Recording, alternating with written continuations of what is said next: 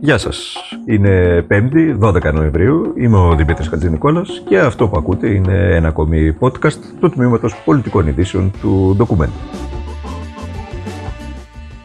Με τη συζήτηση των πολιτικών αρχηγών από το πρωί στη Βουλή να κυριαρχεί, η πανδημία συνεχίζει βεβαίως να απασχολεί τα μέσα μαζικής ενημέρωσης σχεδόν μονοθεματικά. Η κατάσταση το επόμενο δεκαήμερο θα είναι εξαιρετικά κρίσιμη, με τους επιστήμονες να μην αποκλείουν να υπάρξει επιδημιολογική επιδείνωση, ενώ η Θεσσαλονίκη την ίδια ώρα βρίσκεται στην κυριολεξία σε κατάσταση εκτάκτου ανάγκης.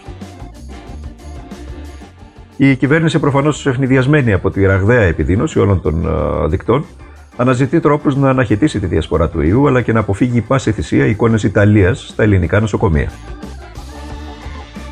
Για πολλούς, ωστόσο, είναι πολύ αργά πλέον, αφού το παιχνίδι χάθηκε το καλοκαίρι με το άνοιγμα του τουρισμού και το μήνυμα που εστάλει στην κοινωνία ότι τα δύσκολα πέρασαν, τα έχουμε αφήσει πίσω μας και αυτό που προέχει τώρα είναι η ανάκαψη των οικονομικών δικτών. Κάτι φυσικά που δεν ισχύει. Εξάλλου είναι πάρα πολλοί εκείνοι που ισχυρίζονται ότι από την περασμένη άνοιξη και το καλοκαίρι μέχρι τον χειμώνα που έφτασε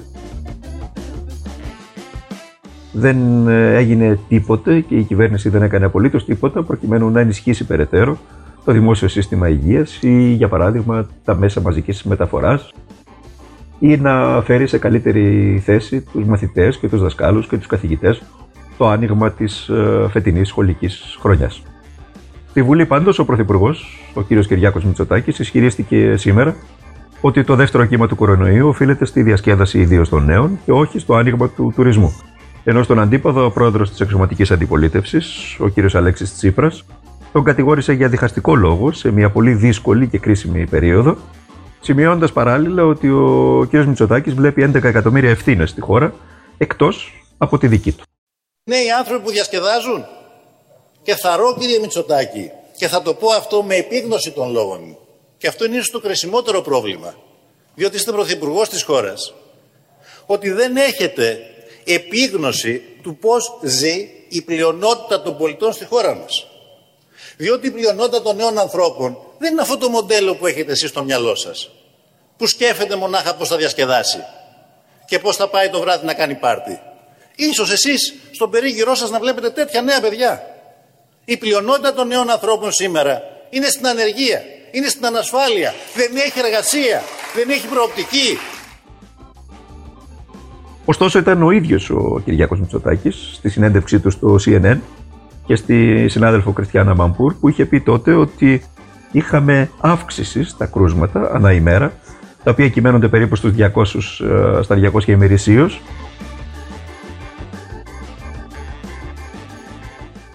Αύξηση την οποία, όπως είπε χαρακτηριστικά, περιμέναμε καθώς ανοίξαμε την οικονομία μας και τον τουρισμό. We've had an increase uh, in daily cases. They're hovering around 200 per day. And we did expect an increase in cases uh, as we opened up our economy and as we opened up the tourism. Ευθύνεται ο τουρισμός για την ανωδική τάση κρουσμάτων που παρατηρείται στη χώρα μας. Η απάντηση είναι κατηγορηματικά όχι. Και αυτός που ακούσατε ήταν ο κ. Μητσοτάκης στη συνέντευξή του στο CNN που προείπαμε. Ο αντιπρόεδρος βέβαια της Νέας Δημοκρατίας είχε διαφορετική και έχει διαφορετική άποψη όσο και να προσπαθεί εκ των υστέρων τώρα να την ανασκευάσει. Πέσαμε τελείως έξω κι εμείς ως προς τη σφοδρότητα του δεύτερου κύματος. Εμείς είχαμε αυτό; πιστέψει το σενάριο το οποίο είχαμε πιστέψει, και εγώ αυτό είχα πιστέψει, δεν να είμαι ειλικρινής, ήταν ότι όταν ανοίγαμε τον Ιούνιο λόγω των υψηλών θερμοκρασιών, οι επόμενοι μήνες μέχρι τον Οκτώβριο θα είναι σχετικά ήρεμοι με έναν αδύναμο ιό, και άρα η κεντρική μας φιλοσοφία και το, η, η συγκέντρωση που στείλαμε το μυαλό μας είναι πώς θα ανοίξουμε τον τουρισμό και την οικονομία, σκεπτόμενοι ότι έχουμε πέντε μήνες που μπορούμε να διορθώσουμε την οικονομική ζημία του Μαρτίου και του Απριλίου. Σε αυτή μας την, σε αυτό μας το, το, την συγκέντρωση δεν είδαμε ότι ο ιός μεταλλάχθηκε, τόσο γρήγορα δεν το είδαμε, και ότι τελικά ξαπλώθηκε με πολύ μεγαλύτερη ταχύτητα από ό,τι αναμέναμε. Αυτά ισχυρίστηκε ε, χθες ο κύριος Γεωργιάδης και ο λόγος που ακούμε το σχετικό απόσπασμα και υποθέτω ότι θα το ξανακούσουμε αρκετές φορές τις επόμενες μέρες είναι διότι τα ηχητικά είναι εδώ, το βίντεο είναι εδώ και συνεπώς δεν μπορεί να αμφισβητήσει κανένας τι ακριβώς είπε ο κύριος Γεωργιάδης. Το σίγουρο είναι πως το δημόσιο σύστημα υγείας, ειδικά στη Θεσσαλονίκη, είναι ένα βήμα πριν θυμίσει εκείνες τις εικόνες του Μπέργαμου στην ε, γειτονική Ιταλία την περασμένη Άνοιξη. Και όσο και αν προσπαθεί η Νέα Δημοκρατία να μετακυλήσει τις ευθύνες, τα όσα κατά καιρούς λέγανε τα στελέχη της για το δημόσιο σύστημα υγείας, τη δείχνουν κυριολεκτικά με το δάχτυλο. Έπρεπε να τους απολύσουμε για να καταλάβουμε δηλαδή. Υπάρχει μια εύλογη ανησυχία. Έπρεπε να τους απολύσουμε για να καταλάβουμε τι στην περίκοκο. Αν υπάρξουν απολύσεις, σας παρακαλώ και σα παρακαλώ, δεν θέλω να το χρεώνετε στην Τρόικα. Αυτές θα είναι αποφάσεις δικές μου. Αφού δεν είναι προϊόν και δεν πωλείται, άρα δεν μπορείτε να λαμβάνετε αμοιβή.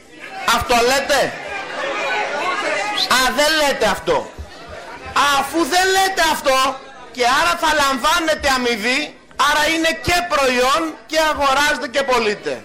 Και έχει τιμή. Όπως είναι φτιαγμένοι οι προπολισμοί των νοσοκομείων, το μέτρο του 25 ευρώ είναι και κοινωνικά δίκαιο και απαραίτητο. Ο ΕΟΠΗ πρέπει να αγοράζει υπηρεσίες υγείας και να μην παρέχει υπηρεσίες υγείας. Άρα υπάρχουν αρκετές χιλιάδες γιατρών οι οποίοι πρέπει να μετακινηθούν. Που σημαίνει ότι αν κάποιοι δεν βρουν θέση θα απολυθούν. Ήμουν σαφή νομίζω. Ε, από την προηγούμενη εβδομάδα 7.900 εργαζόμενοι στον ΕΟΠΗ, γιατροί και υγειονομικό προσωπικό, ετέθησαν σε καθεστώς διαθεσιμότητας. Εμείς λέμε μειώνουμε την θωρακευτική δαπάνη, αυτή δεν θα αυξήσει την θωρακευτική δαπάνη. Εμείς λέμε συγχωνεύουμε νοσοκομεία, αυτή θα ανοίξει μόνο τα νοσοκομεία. Για δείτε πόσα νοσοκομεία έχουμε. Για δείτε πόσα νοσοκομεία έχουμε με κλινικές οι οποίες υπολειτουργούν. Δεν υπάρχουν περιθώρια συγχωνεύσεων εκεί πέρα. Από τα κρατικά νοσοκομεία, τα μισά τουλάχιστον πρέπει να κλείσουν. Γιατί είναι φορείς ασθενειών, γιατί έχουν πρέπει πρόβλημα. να κλειστούν κιόλας, ναι, όχι ναι, πρέπει να αυτό με κλείσουν, την να έννοια κλείσουν. αυτή. Ο ιδιώτης μπορεί κάλλιστα να βάλει το μηχάνημα στο νοσοκομείο και στη συνέχεια με το ίδιο προσωπικό το κράτος θα αγοράζει αριθμό εξετάσεων. Άλλωστε, να θυμίσουμε κάτι πολύ απλό, ότι το 2013, για παράδειγμα, επί κυβερνήσεως Σαμαρά, ο τότε Υπουργός Υγείας, ο κ. Άδωνης Γεωργιάδης, είχε κρίνει αντιπαραγωγικό και το έκλεισε μετά από 65 χρόνια λειτουργίας το λιμωδόν στη Θεσσαλονίκη, το οποίο διέθετε 200 κλίνες. Τώρα, βέβαια, η κυβέρνηση τρέχει και δεν φτάνει στην α, συμπρωτεύουσα, προκειμένου να βρει κλίνες και προκειμένου να καλέσει γιατρούς, ιδιώτες, να πιάσουν δουλειά στο δημόσιο σύστημα υγείας πριν να είναι αργά. Χθες πάντως ο κ. Καρδαλιά ανακοίνωσε και νέα αυστηρότερα περιοριστικά μέτρα. Από αύριο Παρασκευή, 13 Νοεμβρίου, τίθεται σε όλη την επικράτεια από τις 9 το βράδυ έω τις 5 το πρωί περιορισμός των μετακινήσεων πλην εκείνων για λόγους εργασίας, όπως είναι φυσικό, ή υγείας, αλλά και συνοδείας των ε, κατοικίδιων ζώων κάθε νοικοκυριού σε κοντινή φυσικά απόσταση από την κατοικία. Παράλληλα, η κυβέρνηση αφήνει ανοιχτό πλέον το ενδεχόμενο και λήψη νέων μέτρων, αλλά ή παρά και παράτασης των σημερινών. Κάτι που από πολλούς θα πρέπει να σχε- θεωρείται σχεδόν σίγουρο. Τα σκληρότερα μέτρα μπορούν να αφορούν δύο βασικά πράγματα. Την, τον περιορισμό έτη περαιτέρω των μετακινήσεων ή τον περιορισμό κάποιων δραστηριοτήτων, οι οποίες σήμερα είναι ελεύθερες. Όπως για παράδειγμα είναι τα σχολεία μας, όπως είναι κάποιες επαγγελματικές δραστηριότητες που τώρα λειτουργούν ενώ πριν δεν λειτουργούσαν. Όλα αυτά είναι πάντα στο τραπέζι, αν αποδειχθεί ότι τα μέτρα που παίρνουμε τώρα δεν λειτουργούν. Αυτός ήταν ο κυβερνητικός εκπρόσωπος. Χθες ρωτήθηκε σχετικά και φυσικά άφησε ανοιχτό και το ενδεχόμενο να προβεί η κυβέρνηση σε νέα σκληρότερα μέτρα, αλλά και να παραταθεί το σημερινό ε, lockdown, η σημερινή απαγόρευση. Κατά τα λοιπά, γιατί υπάρχουν και άλλες ειδήσεις, έστω και αν αυτές δεν συζητούνται πλέον, η Τουρκία συνεχίζει την αγαπημένη της συνήθεια αυτή της έκδοσης ε, ή της ανανέωσης των ναύτεξ για το ερευνητικό, το γνωστό μας πλέον ερευνητικό πλοίο, το Όρους Reis, το οποίο αυτή τη στιγμή βρίσκεται κάπου μεταξύ ε, Ρόδου και Καστελόριζου. Συγκεκριμένα βρίσκεται 14 ναυτικά μίλια ανατολικότερα της Ρόδου, διεξάγοντας τι άλλο, προφανώς έρευνες, με την Αθήνα να αντιδρά καταγγέλλοντας τις τουρκικές κινήσεις. Εμείς εδώ είμαστε, εδώ θα είμαστε και τις επόμενες μέρες. Να τα βλέπουμε μαζί όλα αυτά, διότι ως γνωστόν οι ειδήσεις δεν σταματούν ποτέ.